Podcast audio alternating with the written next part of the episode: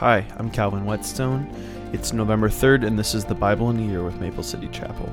The readings for today are Ezekiel chapter seven through chapter nine, Hebrews chapter five, Psalms one oh five, one through fifteen, and Proverbs twenty-six, twenty-eight. Ezekiel chapter seven. Then this message came to me from the Lord.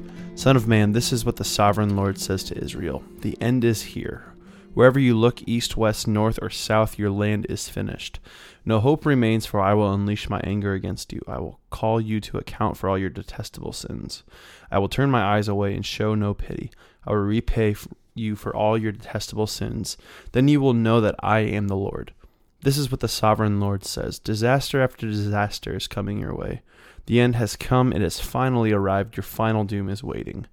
O people of Israel, the day of your destruction is dawning. The time has come. The day of trouble is near.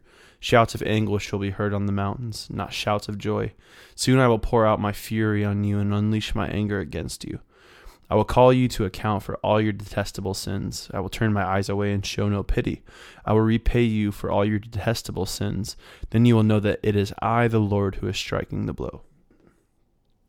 The day of judgment is here. Your destruction awaits. The people's wickedness and pride have blossomed to full flower. Their violence has grown into a rod that will beat them from their wickedness. None of these proud and wicked people will survive. All their wealth and prestige will be swept away. Yes, the time has come. The day is here. Buyers should not rejoice over bargains, nor sellers grieve over losses, for all of them will fall under my terrible anger. Even if the merchants survive, they will never return to their businesses, for what God has said applies to everyone. It will not be changed. Not one person whose life is twisted by sin will ever recover. The trumpet calls Israel's army to mobilize, but no one listens, for my fury is against them all.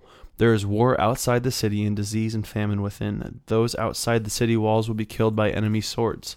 Those inside the city will die of famine and disease. The survivors who escaped the mountains will moan like doves, weeping for their sins. Their hands will be ha- will hang limp, their knees will be weak as water. They will dress themselves in burlap. Horror and shame will cover them. They will shave their heads in sorrow and remorse.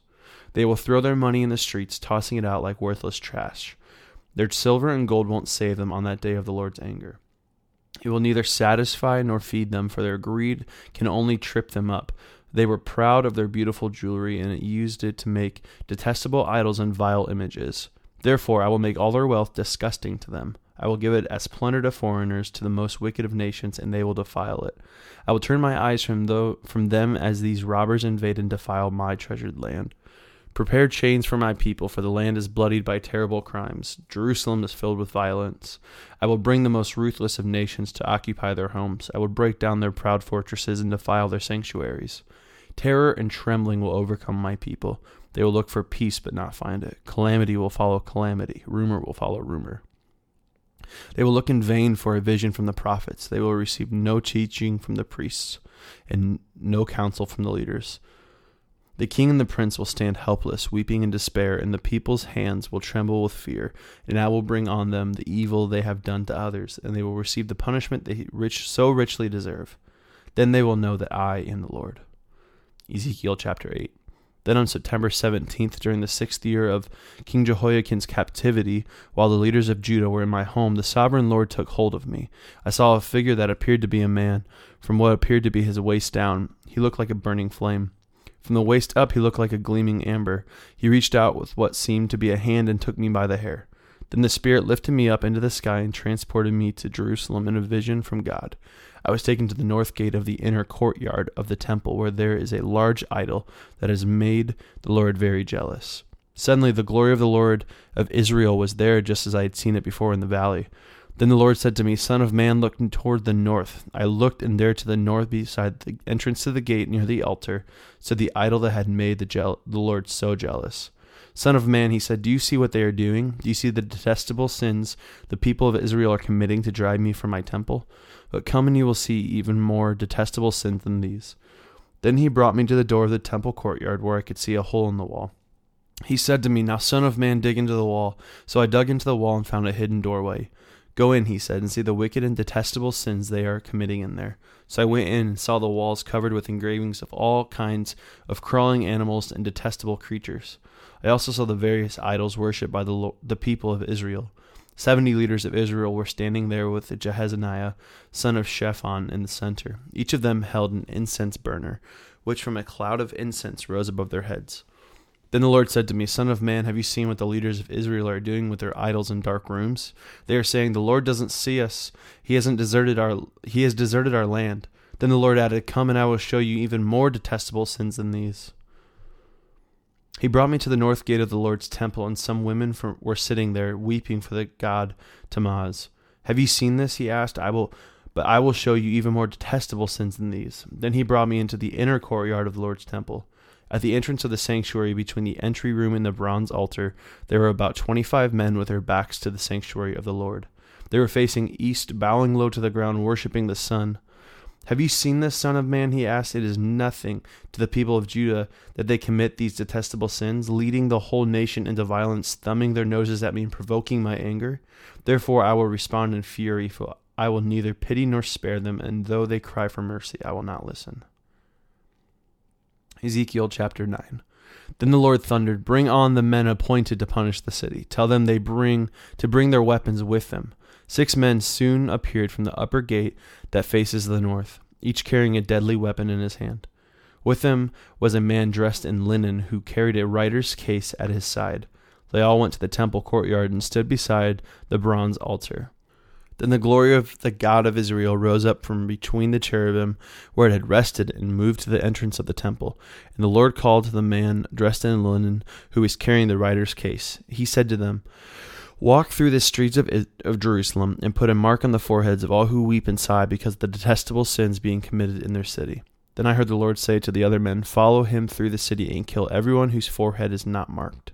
Show no mercy, have no pity. Kill them all, old and young, girls and women and little children, but do not touch anyone with a mark. Begin right here at the temple. So they began killing the seventy leaders. Defile the temple, the Lord commanded. Fill its courtyards with corpses. Go. So they went and began killing throughout the city. While they were out killing, I was all alone. I fell face down on the ground and cried out, O sovereign Lord, will your fury against Jerusalem wipe out everyone left in Israel? Then he said to me, The sins of the people of Israel and Judah are very, very great. The entire land is full of murder. The city is filled with injustice. They are saying, The Lord doesn't see it. The Lord has abandoned the land. So I will not spare them or have any pity on them. I will fully repay them for all they have done. Then the man in linen clothing who carried the writer's case reported back and said, I have done as you commanded. Hebrews chapter five. Every high priest is a man chosen to represent other people in their dealings with God.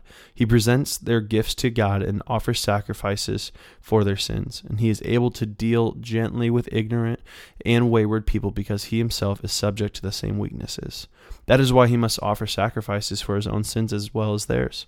And no one can become a high priest simply because he wants such an honor. He must be called by God for this work, just as Aaron was. This is why Christ did not honor himself by assuming he could become high priest. No, he was chosen by God, who said to him, You are my son, today I have become your father. And in another passage, God said to him, You are a priest forever in the order of Melchizedek. While Jesus was here on earth, he offered prayers and pleadings with a loud cry and tears to the one who could rescue him from death. And God heard his prayers because he of his deep reverence for God. Even though Jesus was God's son, he learned obedience from the things he suffered. In this way, God qualified him as a perfect high priest, and he became the source of eternal salvation for those who obey him. And God designated him to be high priest in the order of Melchizedek. There is much more we could we would like to say about this, but it is difficult to explain, especially since you are spiritually dull and do not seem to listen. You have been believers for so long now that you ought to be teaching others. Instead, you need someone to teach you, again, the basic things about God's word. You are like babies who need milk and cannot eat solid food. For someone who lives on milk is still an infant and doesn't know how to do what is right. Solid food is for those who are mature, who through training have the skill to recognize the def- difference between right and wrong. Psalm chapter one oh five, verse one through fifteen. Give thanks to the Lord and proclaim his greatness. Let the whole world know what he has done. Sing to him, yes, sing his praises. Tell everyone about his wonderful deeds. Exalt in his holy name. Rejoice, you who worship the Lord. Search for the Lord and for his strength. Continually seek him. Remember the wonders he has performed, his miracles and the rulings he has given. You children of his servant Abraham, you descendants of Jacob, his chosen ones. He is the Lord our God. His justice is seen throughout the land. He always stands by his covenant, the commitment he made to a thousand generations. This is the covenant he made with Abraham and the oath he swore to Isaac. He confirmed it to Jacob as a decree and to the people of Israel as a never-ending covenant. I will give you the land of Canaan as your special possession. He said this when they were few in number, a tiny group of strangers in Canaan. They wandered from nation to nation, from one kingdom to another, yet he did not let anyone oppress them. He warned kings on their behalf, "Do not touch my chosen people and do not hurt my prophets." Proverbs chapter twenty-six, verse twenty-eight. A lying tongue hates its victims, and flattering words cause ruin.